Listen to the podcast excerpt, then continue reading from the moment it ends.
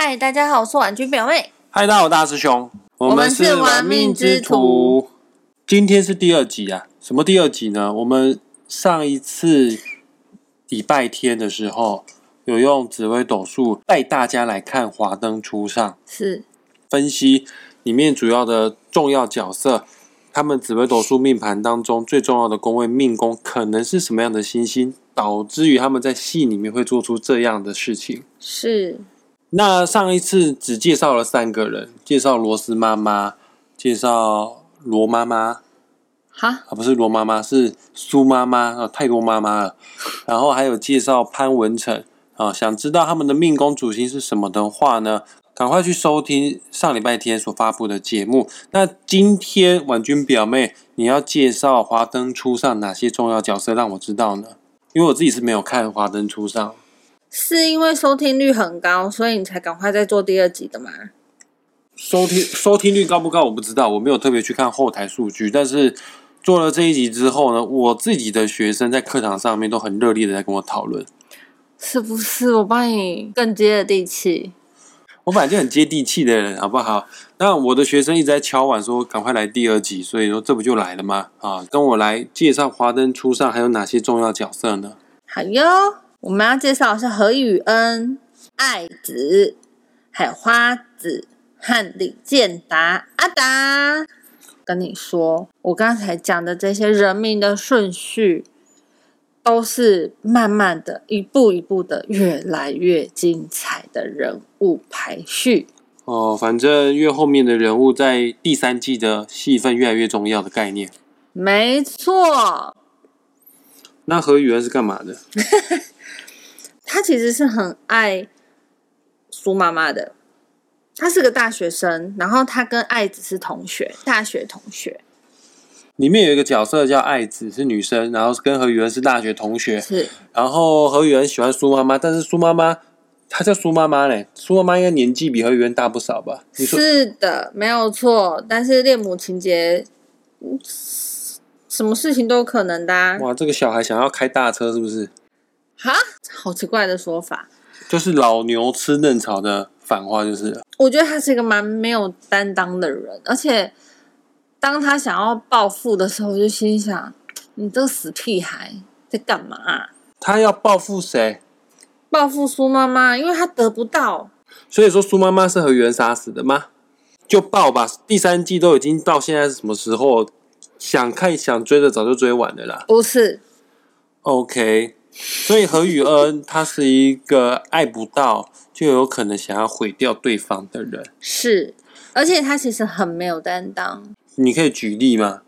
片中他就是一直一直想要追求苏妈妈，他一直想要跟苏妈妈在一起，可是问题是苏妈妈就觉得我我只是跟你玩玩而已啊，我另另有喜欢的人，为了要甩开何雨恩，于是他就做了一件事情，他就直接跟何雨恩说。我们就是某一天的下午，我就直接在妇产科等你。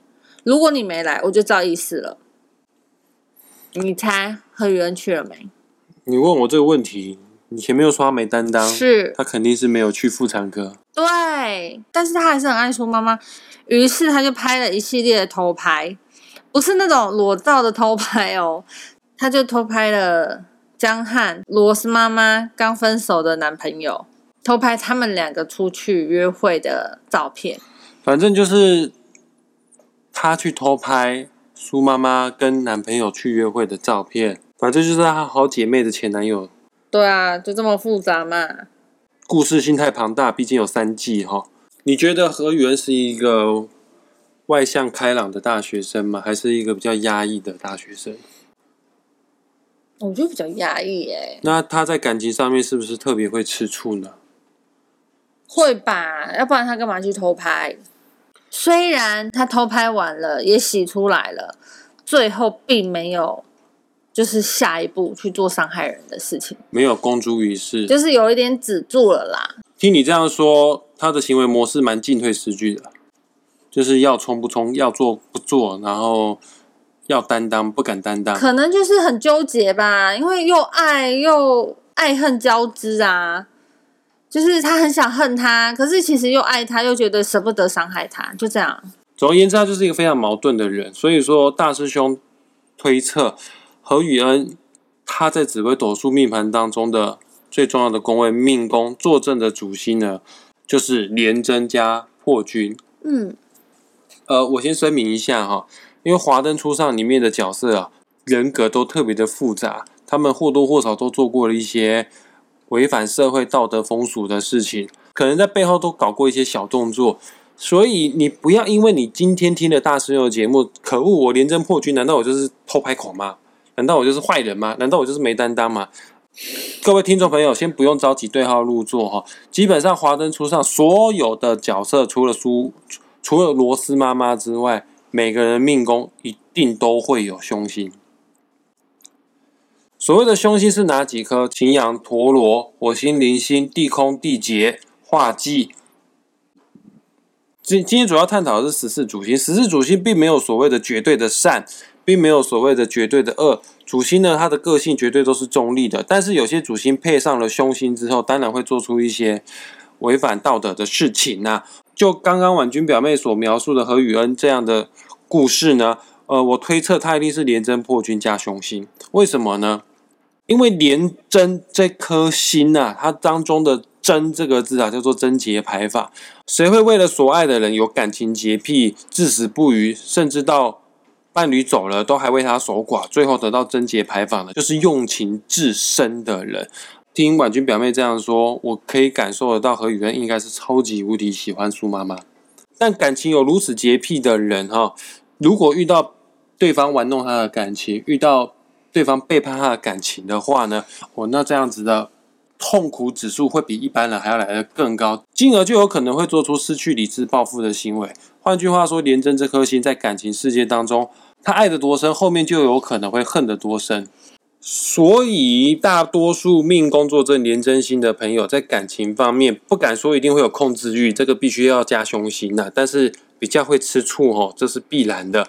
那破军这颗心哦，是最喜欢打破规矩、打破框架的心。啊，偏偏廉贞这颗心有极高的道德洁癖。那这两颗心组合在一起之后呢，廉贞的五行属火，破军的五行属水，这两颗星绑在命宫里面，水火相克，水火交战，所以说他的情绪就会陷入一种自我矛盾，要担当不敢担当啊，然后呢，要伤害苏妈妈，都拍了照片，但是又不敢公诸于世。可是其实苏妈妈没有那个意思啊，你懂吗？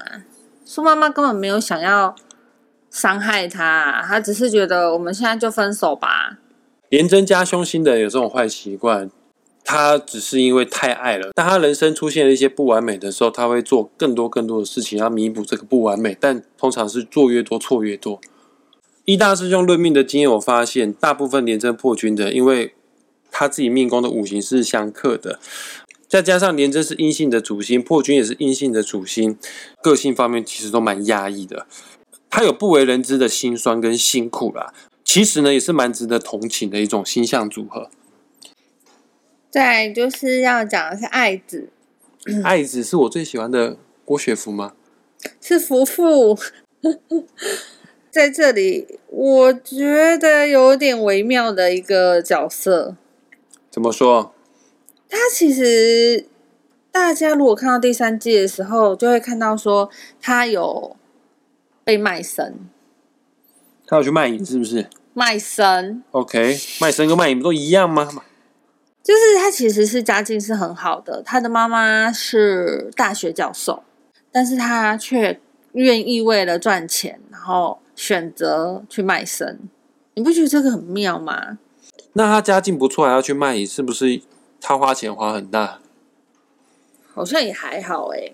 重点是他其实喜欢何雨恩，何雨恩不是喜欢苏妈妈吗？他就是因为也得不到，所以故意拿这一叠照片，而且没有通过何雨恩的同意哦，他就直接把这一叠照片偷偷的放在另外一叠照片里，让罗斯妈妈不经意的看到，结果就导致了罗斯妈妈跟苏妈妈的决裂。也是一个小有心机的女孩子，就是天使的面孔，魔鬼的心肠啊。那我大概知道爱子的命宫主星是什么了。是什么？他可能是破军加了凶星。嗯，因为你说了一句关键句，叫做“天使的脸蛋，魔鬼的身材”，对不对？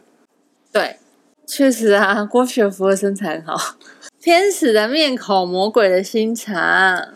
紫微斗数世界当中，他的个性跟表现的行为模式反差最大的一颗星就是破军星，但不代表说破军一定是双面的，只是破军的迁移宫。所谓的迁移宫，就是在外面给人家第一形象的宫位啊。破军的迁移宫必定是天象星，所有的星星当中，形象气质最好的就是天象星，但是它真正的个性命宫是真正的个性是破军哦。呃，破军的很喜欢打破旧有的框架。很喜欢不按牌理出牌啊，他也是我们紫微斗数世界当中最有创意，甚至是最强的行为模式，最无法用常理去判断的一颗星星，因为他就专门打破规矩的人啊。你说他妈妈是大学教授，嗯，那表示他家教应该是很好，甚至是一个很严谨的。严谨对。他竟然叛逆到愿意打破这样子的框架，呃，去做卖淫这方面的工作，卖身的工作。那就表示他内心其实有一个很叛逆，或者是放荡不羁、爱好自由、想向体制挑战的一个狂野的灵魂。破军就是有这样特质的，他喜欢大破大立，跟前面何宇文不一样哦。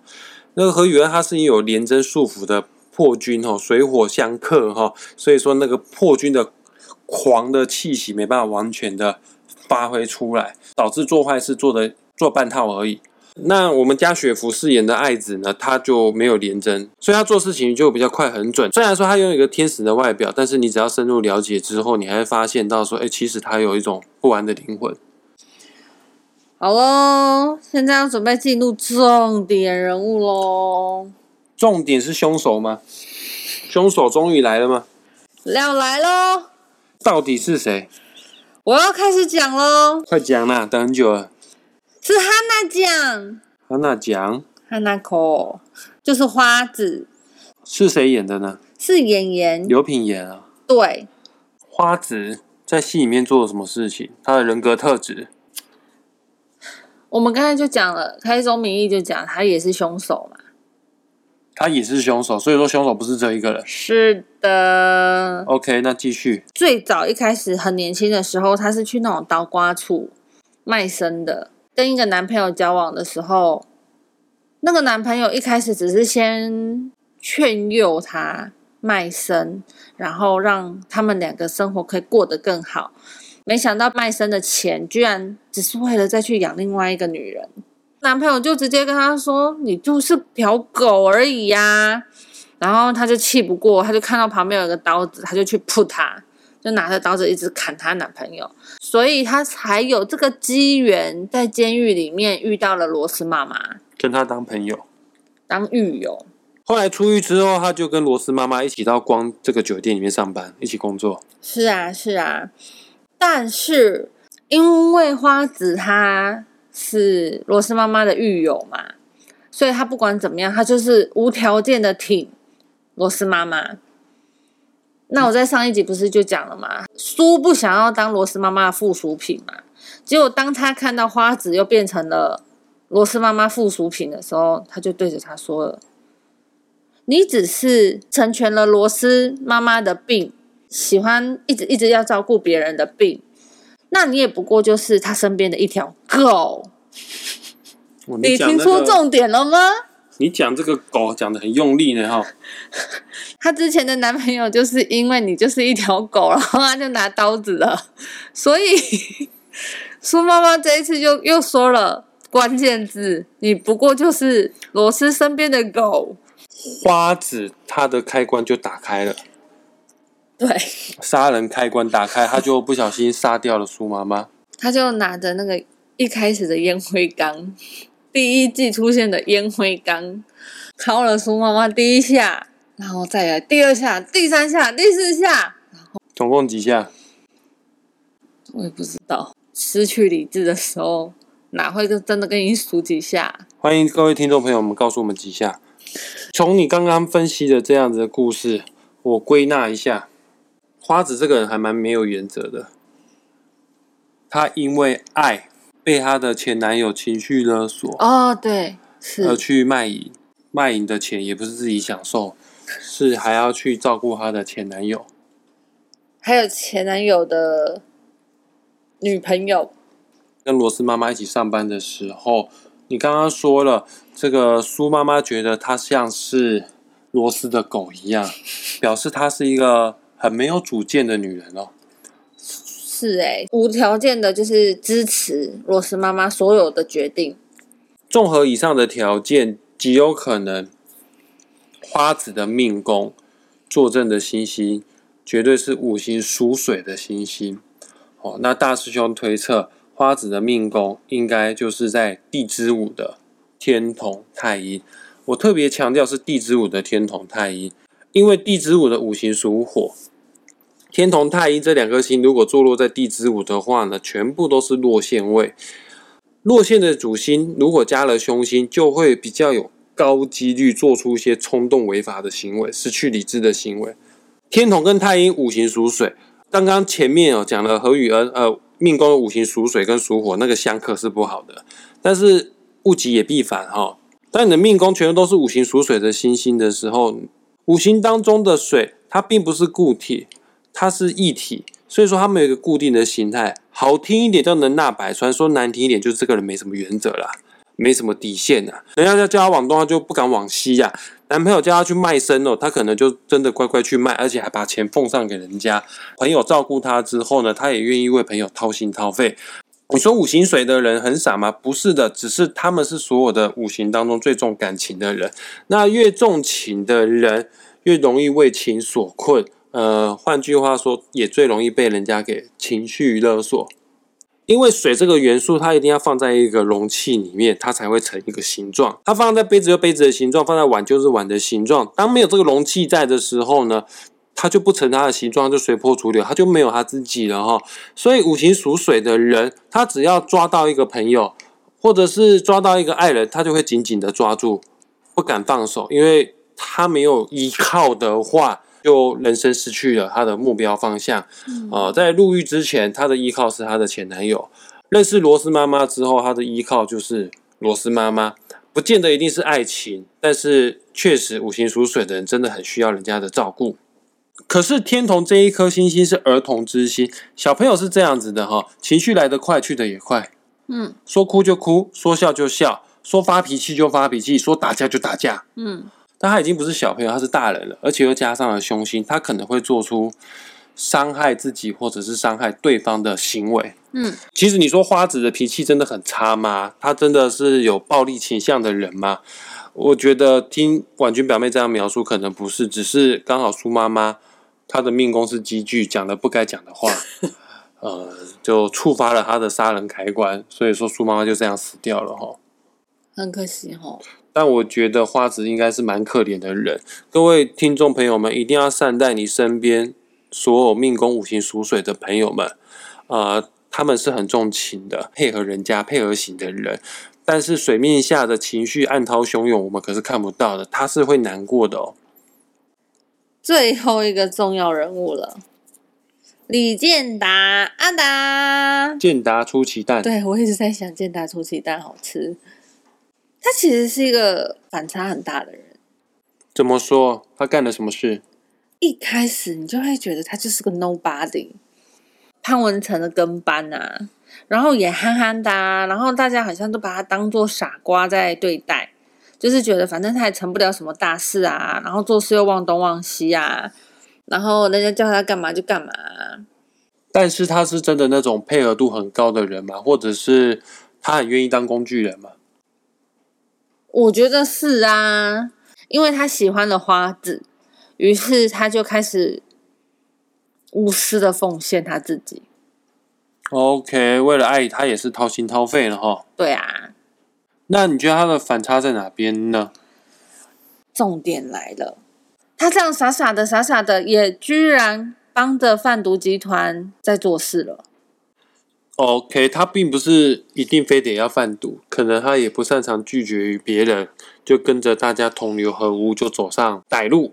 对呀、那但是呢，最大的反差就在于花子在杀了苏妈妈的那一天，阿达开车去接花子回家，就目睹到命案现场。